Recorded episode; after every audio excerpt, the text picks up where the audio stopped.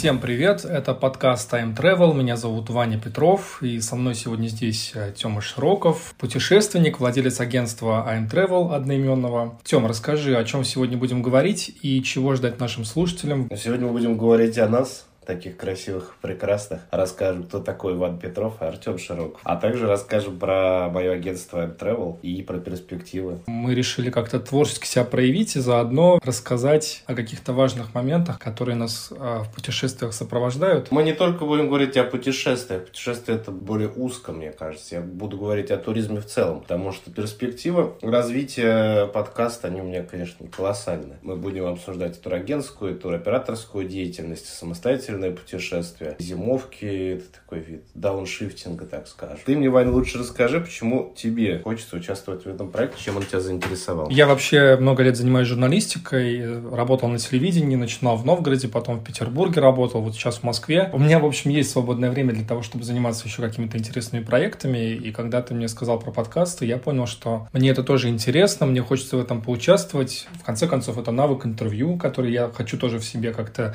развивать и как это говорят, скилл, скилл прокачивать. Ну и, конечно, путешествие мне тоже интересно, потому что до пандемии я достаточно много путешествовал. Конечно, не так много, как ты, Тем, но все-таки... Я вот тоже не считаю, что я много Ну, мне кажется, ты больше, чем я путешествовал. Ну, это однозначно, но это вот сейчас понятие много, оно всегда очень относительно. Относительно, ну, как да. и все в нашей жизни. Тем, ну тогда давай, наверное, поговорим а, про твое агентство, да, с чего ты начинал, потому что я знаю, что путь у тебя довольно длинный, тернистый. Но он не тернистый, но длинный, так скажем. 11 лет, даже 12, потому что первый раз я пришел на летнюю практику в агентство, которое было связано с оформлением визовых документов. Там поработал значит, ну, менеджером в агентстве, помогал туристам готовить документы для, для самостоятельной подачи консульства различных стран. На тот момент даже самый крупный, наверное, визовый центр Франции не имел таких услуг. Там можно было сделать только фотографию.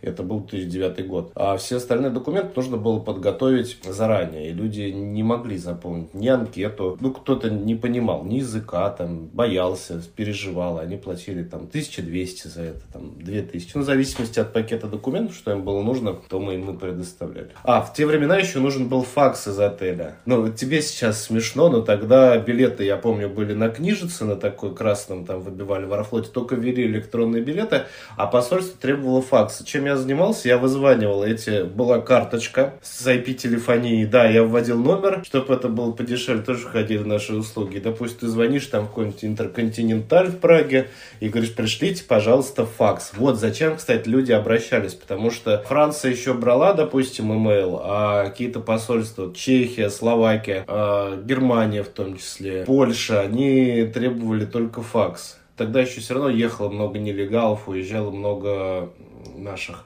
кавказских нацменов, им давали там, ну, они получ, пытались получить убежище из-за войн но ну, была нестабильная политическая обстановка, поэтому не было там прям таких получить мультивизу, это считалось какой-то фантастикой, визу давались на короткий срок. Так, ну и потом у тебя появилась вдруг идея открыть свое агентство, ну, я так понимаю. Нет, ты что, я закончил институт туризма и после этого устроился в одну крупную сеть турагентств, которая занималась подбором и продажей дешевых туров. Но в то время, конечно, это была топ-компания. Я пришел туда менеджером по визам, проработал на этой позиции полтора года и потом решил все-таки пересесть в кресло продажника, наработал себе клиентскую базу и ушел. Сначала к агентству, в агентство подруги, а далее уже открыл свое.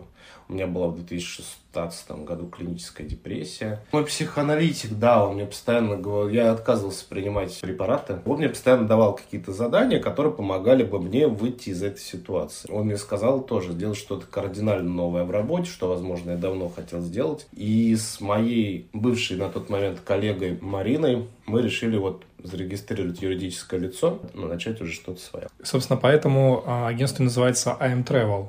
Артем Марина или нет? Ну, это ты сейчас знаешь всю подноготную. Сейчас агентство называется I'm Travel, то есть я есть путешествие. Ну, не очень, конечно, звучит по-русски, но тем не менее, это лучше, чем его старое название I'm Travel, да. Э, мы как-то не стали ломать голову. Мне надо было улетать в Индию на зимовку. Марина ко мне привязалась с этим открытием юрлица потому что я решил, ну, как обычно, когда наступают эти вот депрессивные состояния, там хочется уехать куда-нибудь в Ашрам к Сайбабе. Но я решил вот двумя путями пойти и бросив Марину, соответственно, здесь в Москве на амбразур, она бегала, заключала все договоры, о доверенности сделала, она занималась всем этим, а я поехал лечиться дальше в Индию. Так, значит, ты уехал в Индию для того, чтобы реабилитироваться. Достиг ли ты нирваны там? Ну, нирваны я не достиг, но точно приехал полный сил и надежд, и готовый вгрызаться в этот турбизнес. У меня тогда был запал в 2017 году.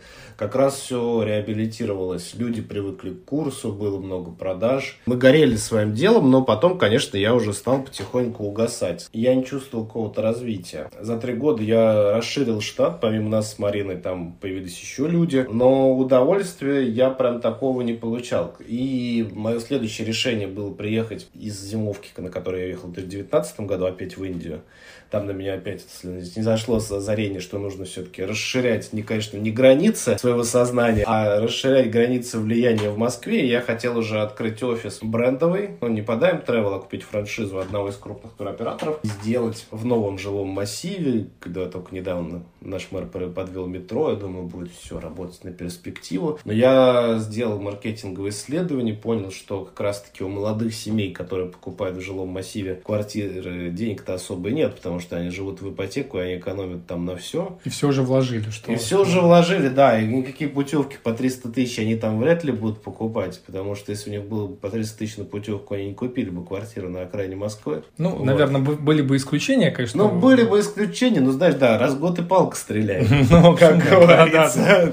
Но вот эта палка нет, все-таки нужно как-то более с умом подходить. Но сейчас речь не об этом. Пандемия внесла свои коррективы очень сильно. Естественно, я ничего не открыл из-за того, что смысла в этом не было. Очень сильно уменьшился поток клиентов за эти два года. Я решил развиваться в другой области, вести блог и записывать с тобой вместе подкаст. Ну да, поскольку ты уже окончательно ушел в онлайн, мне кажется, самое время для подкастов и каких-то прочих проектов, которые можно развивать в интернете. Да. Давай о том, чем наш подкаст о путешествиях отличается от других подкастов о путешествиях, потому что ты изучал этот вопрос. Да, Подкасты да, такие да, да, есть, да. и там обычно рассказывают, как куда-то поехать. Слушай, их на самом деле немного, и там даже не рассказывают, куда поехать. Тот единственный подкаст, где рассказывали, как, куда и чего, он как-то загнулся со временем. Чем мы лучше или хуже? Пока еще рано говорить, потому что у нас первый выпуск с тобой. Да, но тем не менее, вот у нас же есть какая-то, какой-то вектор. обобщить обобщить, что э, рассказывать о туризме так глобально, в том плане, что приглашать спикеров я планирую. Я с удовольствием. Так. Вот рассказывать о своих путешествиях. И вообще, кстати, многие travel-блоги почему-то зациклены на том, как путешествовать дешево. А от многих своих друзей они мне говорят, мы не хотим путешествовать дешево, нам не нужны билеты на победу. Мы хотим, допустим, вот расскажите, как путешествовать дешево в бизнес-классе, допустим. Или как э, заработать мили там на билет какой-нибудь Emirates, чтобы полететь с комфортом. Потому что, как говорит моя мама, я, говорит, Артем, не хочу лететь победой. У меня отпуск раз в год я хочу лететь в Рим, Ал Италии. И таких и, же много, как И таких мама. много, да. И она спокойно отдает с билет 25 тысяч. Она летит с этим багажом, с едой, и ей реально это все очень нравится. Она получает удовольствие от Не отпуска. со своей едой, я хочу Да, заметить. мы хотим рассказывать про хорошие места, а также, возможно, как сэкономить за счет, допустим, бонусных программ. Не ловить там какие-то акции за 3 копейки, потому что, ну, это уже все ушло. А горящие туры? Горящих туров сейчас нет. Сейчас спрос больше, чем предложение. Это я, видимо, завис где-то в 96-м году, я чувствую. Ну,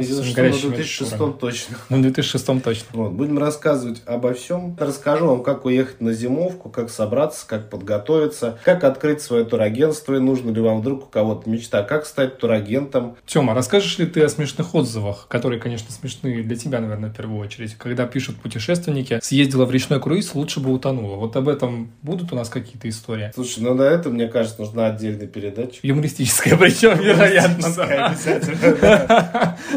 Ну, а следующий выпуск у нас будет совсем не юмористический. Мы говорим о ковиде, о проблемах и ограничениях. Тем, немножко еще об этом. Что ждет в следующем выпуске слушателей? Куда сейчас можно поехать? Какие границы открыты? Где нас ждут? Где не ждут? Где нас сажают на карантина? А где можно свободно перемещаться? Обо всех ограничениях, связанных с путешествием по России, этим летом расскажем. Если вы еще не спланировали отпуск, возможно, эта информация будет для вас очень актуальна. Спасибо, что вы нас слушали. Продолжайте это делать на Яндекс Музыке, Apple подкастах, ну и, конечно, в группе ВКонтакте I'm Travel. Правильно да, я сказал? правильно. И подписывайтесь на наш инстаграм I'm Travel. Отлично. Всем хорошего дня. Пока.